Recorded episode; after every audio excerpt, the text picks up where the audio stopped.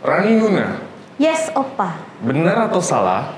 Orang Indonesia itu selalu kepo dengan kehidupan aktor ataupun artis Korea seperti drama hidup Kim Son Ho.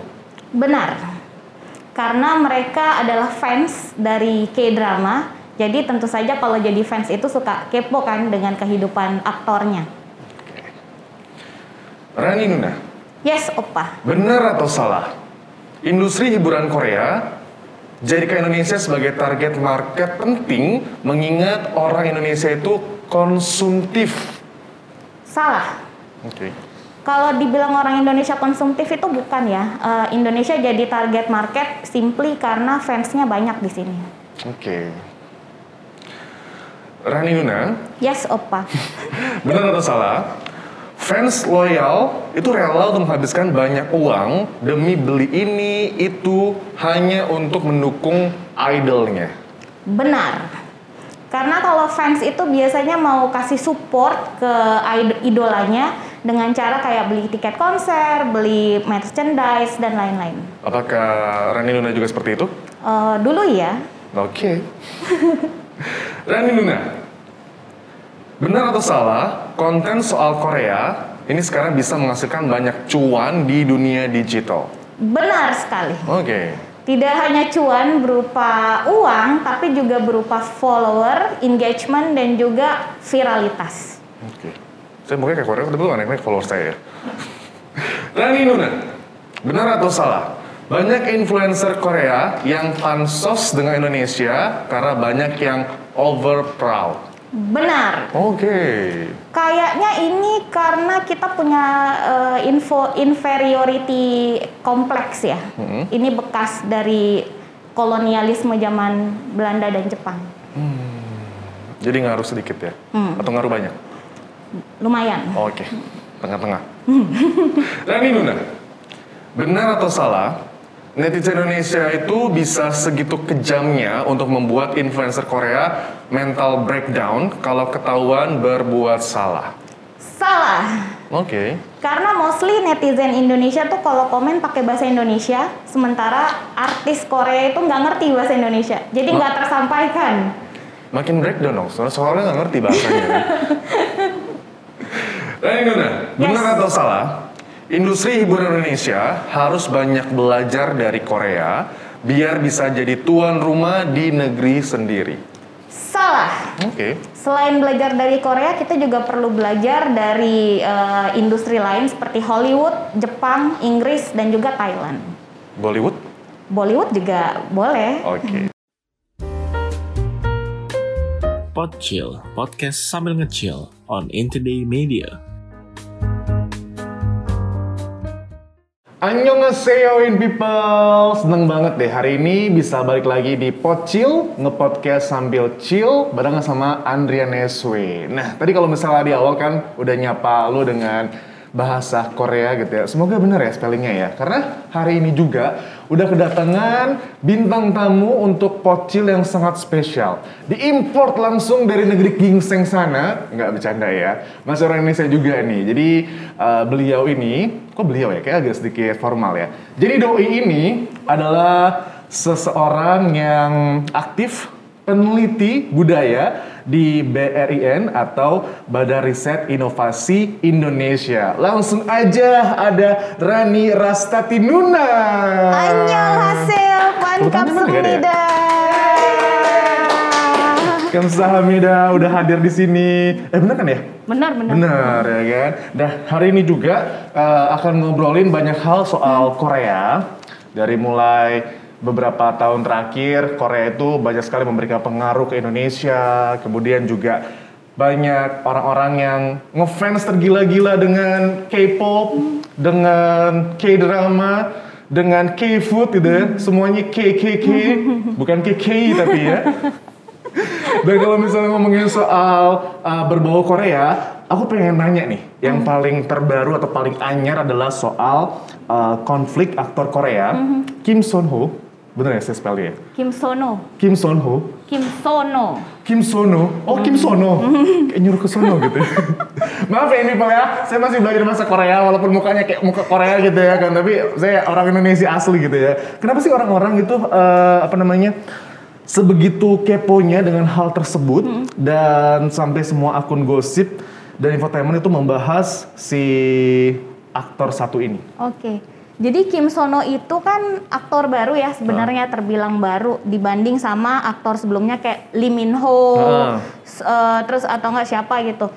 T- Tapi karena sejak dia main di drama Korea berjudul Startup sebagai Han Ji Pyo, nah itu popularitasnya tuh luar biasa naik, apalagi di Indonesia gitu kan. Biasanya kan eh, orang-orang itu fans itu atau penonton itu kalau nonton drama itu kan nge-ship atau ngefans sama tokoh utamanya. Mm-mm. Waktu di startup kan enam dosan. Tapi karena eh, si Kim Sono-nya sendiri bisa membawakan karakter Han Ji Pyo dengan bagus gitu ya, sampai akhirnya muncul second lead syndrome Oke. itu jadi orang tuh fans Ngedukung itu aktor ngedukung- keduanya ya, justru ya, gitu ya. betul Oke. apalagi kan dia di- dicirikan karakternya tuh anak baik gitu kan Hmm. yang em, apa eh, nolongin si Harmoni gitu kan terus dia juga membantu enam dosan buat meraih mimpinya Hmm. dan lain-lain sehingga muncullah di media sosial kayak semacam eh, war tanda kutip ya antara tim enam dosan sama tim Han Ji Pyong gitu kan. Terus pas ada konflik atau misalnya kasus dari Kim Sono gitu, sempat down juga gak sedih atau bahkan sampai sakit karena banyak banget nih ya kalau misalnya dari fakta-fakta yang ada, ini sampai beberapa penggemar bukan beberapa tapi banyak penggemar di Indonesia jatuh sakit karena pikiran sama skandalnya ini. Hmm. Kalau sakit sih enggak ya, hah. cuman lebih ke kaget banget gitu Oke. karena sebelumnya ada kasus eh, So Ye Ji, Hmm. dia itu yang main di It's Okay Not to Be Okay, dia lead Oke. actress-nya hah, dan dia kena kasus yang bikin dia kena cancel culture di di Korea gitu kan. Lalu berapa bulan kemudian ternyata Kim Sono yang kena gitu kan, apalagi dengan image-nya sebagai citra anak baik gitu kan. Eh, itu tentu saja saya sebagai fans kaget gitu kan. Dan juga buat fans fans eh, loyalnya Kim Sono sendiri juga pasti kaget dong. Karena yang kita lihat di TV sama skandal yang muncul itu luar biasa beda. Jadi ini yang bikin kemarin rame banget sampai trending di Twitter dan juga di media sosial pada ngebahas tentang tentang Kim, Kim Sono ini. Benar, benar, benar, benar. Tadi sempat disinggung oleh eh, Rani Nuna eh, soal cancel culture. Nah sebenarnya boleh dikasih tahu ya itu itu apa sedikit gitu ya karena siapa tahu ada in people yang belum tahu. Saya juga belum tahu boleh jujur gitu ya itu apa. Dan apa namanya sebenarnya kalau ngomongin soal satu lagi kasus-kasus di Korea itu kan bikin aktor, artis atau si public figure itu bener-bener down atau istilahnya nggak akan dipakai lagi.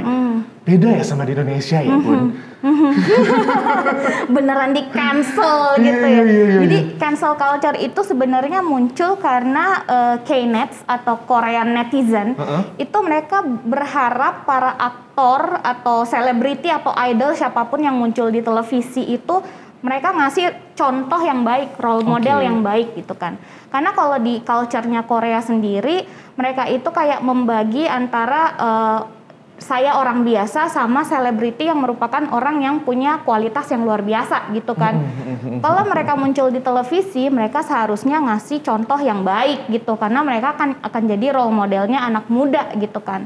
Dan juga satu lagi, Korea itu kan eh, dulu dipengaruhi oleh Confucianism Oke. dan itu Confucianism itu eh, nilai-nilainya itu kayak nilai moral terus bagaimana menjadi manusia yang bermartabat gitu kan jadi kalau artis selebritis atau siapa pun itu menunjukkan kebalikan dari situ orang tuh ngerasa kamu nggak layak buat kami puja nggak Oke. layak buat muncul di televisi dan dan jadi role model anak muda makanya akhirnya muncullah cancel culture Oke. nah bedanya sama Indonesia Ha-ha, gimana nih bedanya Kenapa kok nih? bahkan eh, cancel culture yang agak mulai muncul kemarin yang kasus pedangdut keluar dari penjara itu, tapi kan nggak segitu hebohnya kayak di Enggak, Korea kan bener. gitu. Karena kita punya budaya pemaaf. Oh, Gitu. tapi berarti orang Korea pedendam dong kalau gitu, bukan juga? Enggak juga sih. Mereka lebih menginginkan ada sosok yang muncul sebagai role model dan baik eh, kepribadian maupun dia muncul di di televisi itu harus eh, sempurna gitu kan. Sementara orang Indonesia itu secara culture kita kan kayak pemaaf ya. Oke. Terus eh, kalau orang udah mengaku salah, ya udah dimaafkan. Kita ngasih kesempatan kedua gitu kan. Bahkan hubungan kita dengan negara-negara kolonialisme itu kan bagus sampai sekarang, bahkan menjadi negara sahabat gitu kan. Karena pemaaf tadi. Karena kita bangsa yang pemaaf dan kita melihat ke depan gitu. nggak ada manusia yang sempurna kan. Tapi eh, apa namanya Rani? Sebenarnya nggak cuman soal tayangan Korea aja atau K-drama aja gitu. Contohnya film yang sempat hype banget itu di mana-mana ada di Instagram ada, terus di TikTok ada, tahu dong? Apa tuh? Yang mengangkat hint, hint. yang mengangkat permainan Korea. Oh, Squid Game. Yes, itu dia. Huh, ini nggak tahu terinspirasi, nggak tahu gimana gitu ya. Tapi sampai diikutin gitu tren dari Squid Game ini, bahkan salah satu sinetron yang ada di salah satu televisi swasta juga niru dengan membuat namanya itu adalah Dolanan Games.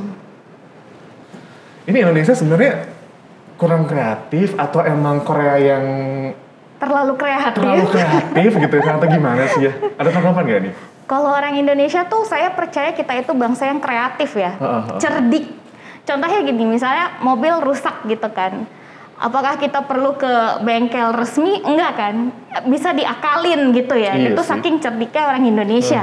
Tapi soal kasus yang dolanan game dan banyak kasus eh, tanda kutip terinspirasi dari gitu kan. Padahal kan sebenarnya unsur-unsurnya terlalu banyak yang sama sampai ini bukan lagi terinspirasi melainkan plagiasi gitu kan. Bener. ini sebenarnya kalau kita mau urai masalahnya itu lebih karena industri kreatif kita itu ngasih waktu yang sangat singkat untuk para pembuat skenario misalnya untuk membuat eh, cerita yang menarik dan kreatif karena kan sistemnya stripping ya Bener. Bikin malam besok pagi syuting, bikin Iya. malam besok pagi syuting gitu. Iya, ya. malah jadi malam malam itu syuting. Oh gitu.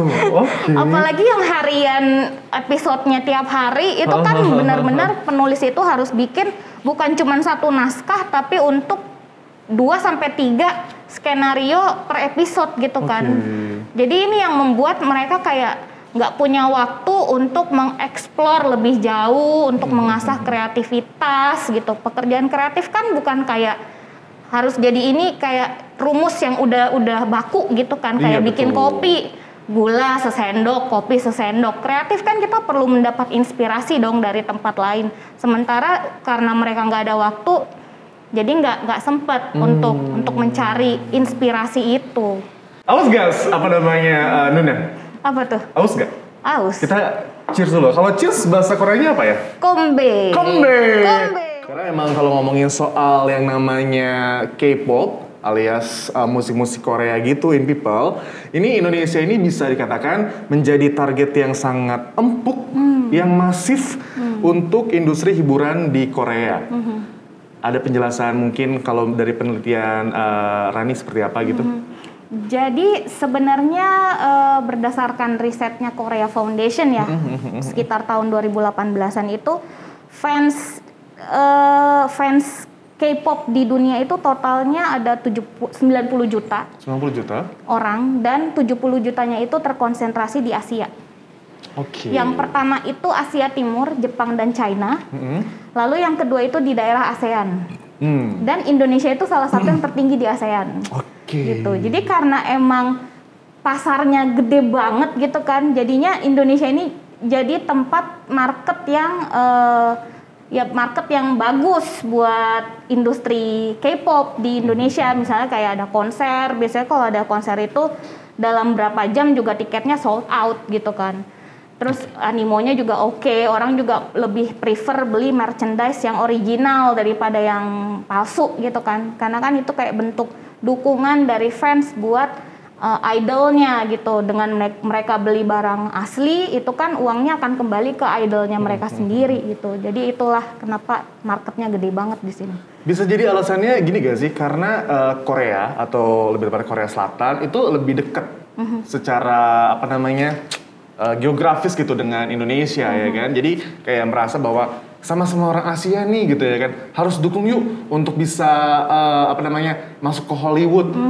bersaing dengan orang-orang di Hollywood sana gitu. Ada ada ngaruhnya juga seperti itu gak sih? Sebenarnya sih enggak enggak kadang emang ada Asian proud gitu ya, Asian pride gitu ya. Namun di sisi lain, uh, kalau misalnya kita flashback sedikit waktu Korea masuk uh, ke Indonesia, hmm. K-wave masuk ke Indonesia itu tahun 2000-an, itu melalui K-drama. Oke. Okay. Berarti K-drama dulu ya? K-drama dulu. Uh, full House bukan? Endless Love. Oke. Oke oke oke oke. Jadi Endless Love, lalu ada Winter Sonata. Oh iya Winter itu Sonata. Yang, itu yang bikin orang yang tadinya nontonnya Bollywood, telenovela, telenovela. Iya benar. Terus apalagi tuh Chinese drama Hong Kong gitu, itu matanya tertuju ke Korea drama gitu kan. Oh. Karena gini, sebagai sesama orang Asia, kok kita ngelihat orang Indonesia ngelihat kok ada nilai-nilai budaya yang mirip hmm. antara Indonesia dan Korea. Misalnya gini, kita tuh sama-sama hormat sama orang tua, kita respect elderly gitu kan. Iya iya. iya. Nah terus e, di dalam satu rumah itu masih ada nenek tinggal bareng sama orang tua dan anak gitu kan. Jadi ada tiga generasi di dalam satu rumah. Jadi kedekatan budaya itu yang sebenarnya bikin kita kayak ngerasa ih kok seru ya nonton drama Korea ya. Okay. Udah gitu visual pemainnya dong oke okay banget kan. Tampan dan cantik gitu Tampan kan. Tampan dan cantik putih-putih bening gitu bening. ya kan kayak bihun kayak soun gitu. Tapi rambutnya masih hitam. Oke. Okay. Itu yang bikin kayak kita sebenarnya mirip sehingga bikin orang jadi tertarik gitu oh. kan. Dan juga selain itu genrenya macem-macem dulu kan kayak romance sedih gitu kan uh. yang si uh, Cinderella syndrome lah uh, karakter ceweknya dari kalangan bawah terus ketemu anaknya cebol hmm. gitu kan misalnya kalau sekarang genrenya udah macem-macem jadi bisa mengakomodir penonton yang sukanya action misalnya hmm. atau genrenya yang kayak Squid Game tadi gitu kan hmm. yang sukanya yang thriller, thriller. horor, serem yang bunuh-bunuhan segala macam. Okay. Jadi udah udah luas banget genrenya jadi bisa dinikmati semua orang. Okay. Nah, balik lagi nih Rani, kalau kita ngomongin soal K-pop, ini kan uh, beberapa nama-nama girl band atau boy band gitu ya kan ya, yang ada seperti BTS, mm-hmm. Blackpink, mm-hmm. dua itu dengan ARMY dan juga Blinknya itu sangat-sangat apa ya istilah fanatik banget. Mm-hmm. Yang kadang itu bisa bikin orang antipati gitu sama K-pop. Hmm. Nah, menurut Rani gimana? Kalau aku pribadi ya, hmm. menurut aku kita harus bedain dulu nih fanatismenya itu kayak hmm. apa gitu kan. Apakah itu sekedar uh, fan culture hmm. atau ngefans biasa gitu ya, atau ini sampai destruktif, okay. fanatisme yang destruktif. Nah, kalau di K-pop sendiri itu ada tiga jenis fans. Yang pertama itu regular fans ya hmm. ya biasa aja kayak nonton suka ngikutin tapi Coba, kadang saya, saya pengen mengklas mau mengklasifikasikan saya ada di mana ya pertama hmm. pak regular fans regular okay. fans itu okay. biasa aja ngikutin nonton tapi kalau nggak suka nggak ikutin gitu okay. kan nah terus hmm. yang kedua itu Korea Bu Korea Bu Korea Bu hmm dia itu kalau ngomong campur-campur kayak eh anyang cinggu gitu kan cincong cincong oke okay. terus uh, pakai produk Korea handphone, hmm, mobil, hmm, ya oke, okay. rice cooker, hmm, yeah. skincare, enggak nggak pakai skincare, oke okay, terus terus. Nah terus uh, cita-citanya pengen ke Korea atau sekolah di Korea, mm-hmm. atau mungkin nikah sama orang Korea lagi ngetren juga kan, ada international family gitu ya. Okay. Nah itu Korea bu. Korea bu. Yang ketiga, yang ketiga, ini nih yang destruktif. Berarti nih. ini terakhir nih ya? Terakhir. Oke, okay. gimana tuh? Saseng fans. Sa? Saseng fans. Saseng fans. Hmm. Oke. Okay. Saseng fans itu dia tuh sebenarnya stalker ya. Oke. Okay. Ngikutin nguntit si artis dari kantornya ditungguin, terus dia ada syuting di mana diikutin, terus sampai dia pengen tahu alamat rumahnya, nomor handphonenya, dan bahkan tahu paskot kunci paskot rumahnya. Uh, mohon maaf, itu orang nggak punya peleter atau gimana? Nggak mau bayar tagihan gitu tiap akhir bulan buat kerja gitu ya? Jangan nanya, ya tetap dibahas tuh. Oke oke. Okay, okay. Nah kalau ngomongin soal uh, fans-fans yang ada di Indonesia gitu, kadang-kadang aku tuh suka heran gitu. Hmm. Kenapa uh, ada fans yang segitunya untuk menghabiskan banyak uang, waktu hmm. untuk idolnya gitu ya kan? Sebenarnya pengen tahu penasaran gitu. Apa sih yang didapatkan gitu dari mereka kalau misalnya Rani melihatnya gitu? Tentu cari perhatian ya. Oh. Biar ternotis oleh idol yang dia suka. Oh. Fans ada banyak, ada jutaan. Gimana caranya biar ternotis? Dia akan royal. Nah ngomongin soal cuan nih, benar gak sih kalau seandainya yang terjadi bahwa konten Korea itu selalu bisa membuat influencer ataupun konten creator tuh makin Cuan iya bisa. bisa. Mhm. Aha. Kita ngambil contoh gini aja ya, youtuber yang dari Korea dan bawa konten Indonesia. Iya aku gitu tahu kan. tuh, aku lupa namanya siapa ya. Ya banyak gitu kan. Oh oke banyak ya sebenarnya. Takut nggak enak nyebutinnya. benar. Oke. Saya malas banget ya maaf ya. Oke oke. Jadi kalau misalnya misalnya eh, kalau kita mau lihat kenapa mereka masuk untuk konten Indonesia, yang pertama mungkin mungkin mereka susah untuk masuk ke industri Koreanya sendiri. Karena kan untuk menjadi idol atau menjadi selebriti atau menjadi artis di sana kan nggak mudah ya. Training. Harus punya whole package Hmm. gitu kan. Hmm, hmm, Training dulu tuh. Iya. Bisa Minimal, bertahun-tahun, uh, mohon maaf ya. Ada yang 10 tahun gak debut. Iya iya. Nah, iya. sementara di Indonesia kan pangsa pasarnya besar. Kita ada 250 juta orang gitu kan. Banyak yang nonton YouTube gitu kan. Banyak yang tertarik sama uh, konten Korea. Jadi Hmm. dengan modal bisa bahasa Indonesia dikit-dikit, akhirnya YouTuber Korea banyak yang bawa uh, bawa-bawa Indonesia buat ngasilin cuan. Contohnya gini, banyak video reaksi. Reaksi orang Korea tentang makanan Indonesia. Oh berarti ini eh, lebih tepatnya orang Korea yang mem- membawa makanan atau mungkin budaya Indonesia gitu Iya, ya ke channel bikin YouTube-nya konten gitu ya. Indonesia, Oke, tapi ha, ha, bahasanya Indonesia Ha, ha, ha. untuk pangsa pasar Indonesia. Tapi orang Korea yang ngebuatnya. Orang Korea Oke, yang ha, buat ha, ha, gitu. ha, ha. Terus itu video reaksi-reaksi kayak gitu bahkan uh, views-nya tuh bisa 3 sampai 6 juta gitu kan. Berapa itu cuannya sebanyak sebanyak itu.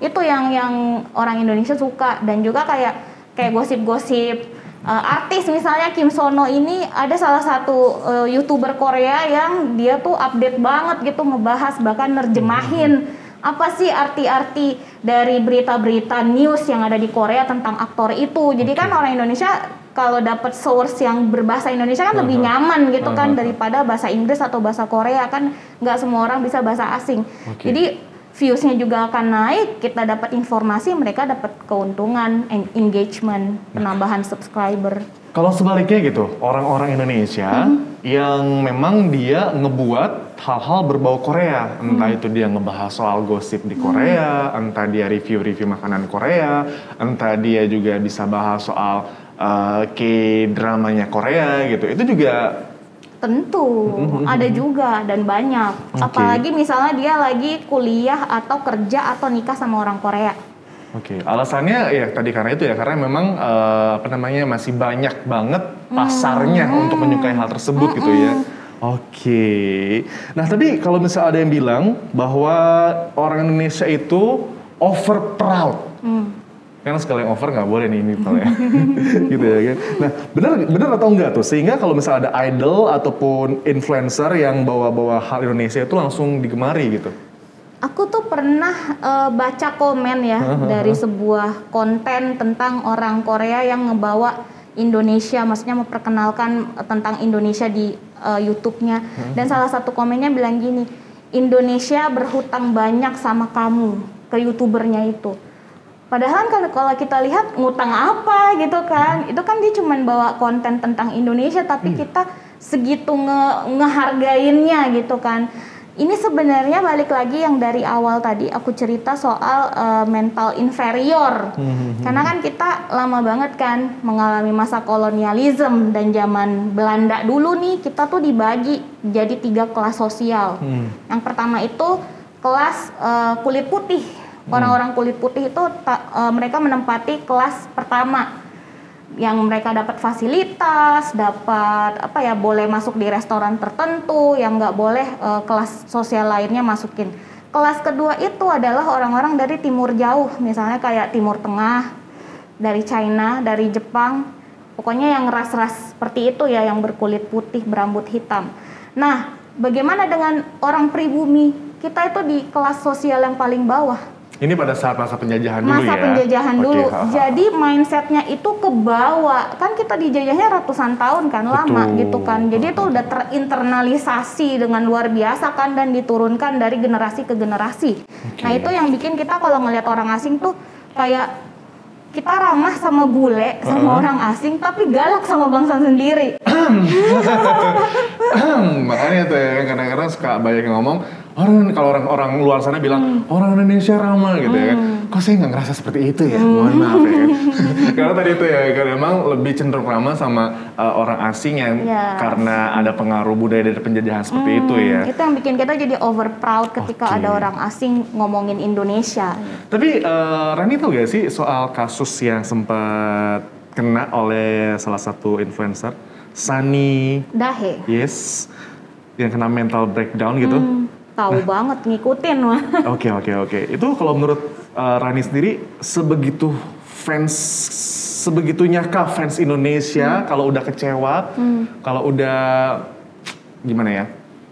mengeluarkan taringnya gitu ya kan? Kalau yang aku perhatiin justru yang paling galak itu bukan dari fansnya Sani malah. Oke. Tapi dari netizen umum gitu ya yang nggak sengaja ngelihat kasus ini gitu kan. Misalnya dari medsos, dari Twitter dan lain sebagainya. Yang menarik orang Indonesia itu kalau sebagai bangsa kita disentil sama orang luar itu online nasionalismenya langsung naik gitu loh. Oh, jangan sedih. Orang Indonesia tuh Keren. galak di online doang, mohon maaf. ya. Iya, iya, iya. Tapi sebenarnya apa nih harus dilakukan eh, seorang fans ketika men- menyukai idolanya supaya nggak terlalu halu, nggak sampai yang apa ya ketagihan banget sebagai stalker, sebagai apa tadi sebutannya sering Saseng. saseng saseng fans Saseng gitu ya fans, kan? iya. ya sewajarnya gitu.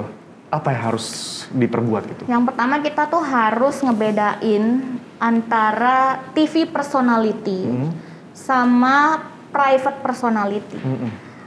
Namanya artis itu kan profesi ya. Mereka itu muncul di TV tentu harus nunjukin sikap-sikap dan nilai-nilai yang sesuai dengan moral yang berlaku di tempat itu gitu atau menunjukkan contoh yang baik gitu kan buat fansnya. Nah itu yang kadang fans lupa dan dia pikir yang ditampilkan di televisi atau TV personality atau yang ditampilkan di medsos atau di mana pun mediumnya dipikir itu sama dengan pribadi si idol itu. Nah itu yang kita kadang lupa sebagai fans karena ketika kamera sudah off dia balik dong ke pribadinya. Hmm, betul Ini kalau udah off balik nih ke pribadinya. benar ya kan karena Nah. juga ibaratnya kayak ya postingan di sosial media deh Hmm. mungkin kan hal-hal yang diposting adalah suatu hal-hal yang eh, nggak bagus gitu iya, ya pasti Benar. udah di filter dulu kan, Iya. apa yang mau ditampilkan, apa yang mau disembunyikan Oke. gitu. Ada lagi tadi yang pertama berarti harus benar-benar bisa membedakan eh, mana kehidupan Hmm. yang ada di layar kaca, mana yang normal gitu. Selain itu mungkin eh, ada apa ya, istilah kayak input gitu Hmm. untuk Apalagi ya biar nggak gitu. halu gitu kan. Eh, menurutku sih kita harus banyak eh, beraktivitas. Biasanya kalau fans itu kan fangirling atau fanboying gitu kan. Itu kan istilah kayak nyari-nyari info tentang idol yang dia suka gitu. Selain melakukan kegiatan itu kita juga harus punya aktivitas lain gitu kan. Misalnya eh, ikut ekskul buat yang masih sekolah Betul. gitu kan. Atau nambah skill lain gitu. Contoh lah idol-idol yang bener-bener ketika lagi berlatih tuh luar biasa kan bisa ngedance tuh 12 jam sehari. Kenapa nggak nilai-nilai itu dicontoh? Misalnya kalau punya bakat nyanyi ya les nyanyi, punya bakat dance latihan dance gitu kan. Itu Benar. itu bisa karena waktunya terpakai untuk kegiatan positif lain tentu akan mengurangi halusinasi itu ya. yes. Kalau misalnya suka sama hal-hal berbau Korea, kenapa enggak positifnya belajar bahasa Korea? Hmm. Supaya pas nanti sampai di Korea, ketemu sama idolanya, ngobrol sama idolanya. Nah ini mulai halu nih ya. kan? Dari kalau kita Kongde. dulu. Terima kasih banyak Rani Nuna udah ngobrol-ngobrol di Pocil podcast sambil ngecil. Ngecil. Tentunya uh, udah sempat mampir gitu ya kan ke In Today jauh-jauh kantornya di masih di Jakarta juga gitu ya Masih. kan. Dan sekali lagi juga apa namanya? Teruslah meneliti budaya di Badan Riset Inovasi Nasional buat Rani Nuna pastinya ya. Kamsahamnida. Kamsahamnida. Kalau gitu in people, Andre Neswe juga harus pamit dari Pocil.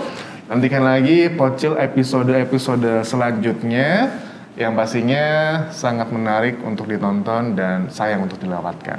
Oke? Nah kalau misalnya ada dari antara lo nih pengen kasih saran kita pengen bahas apa lagi ngobrolin apa lagi ya di Pocil podcast sambil ngecil bisa langsung tulis komen di bawah sampai ketemu lagi di lain kesempatan. In today in people's way. Kamsahamnida.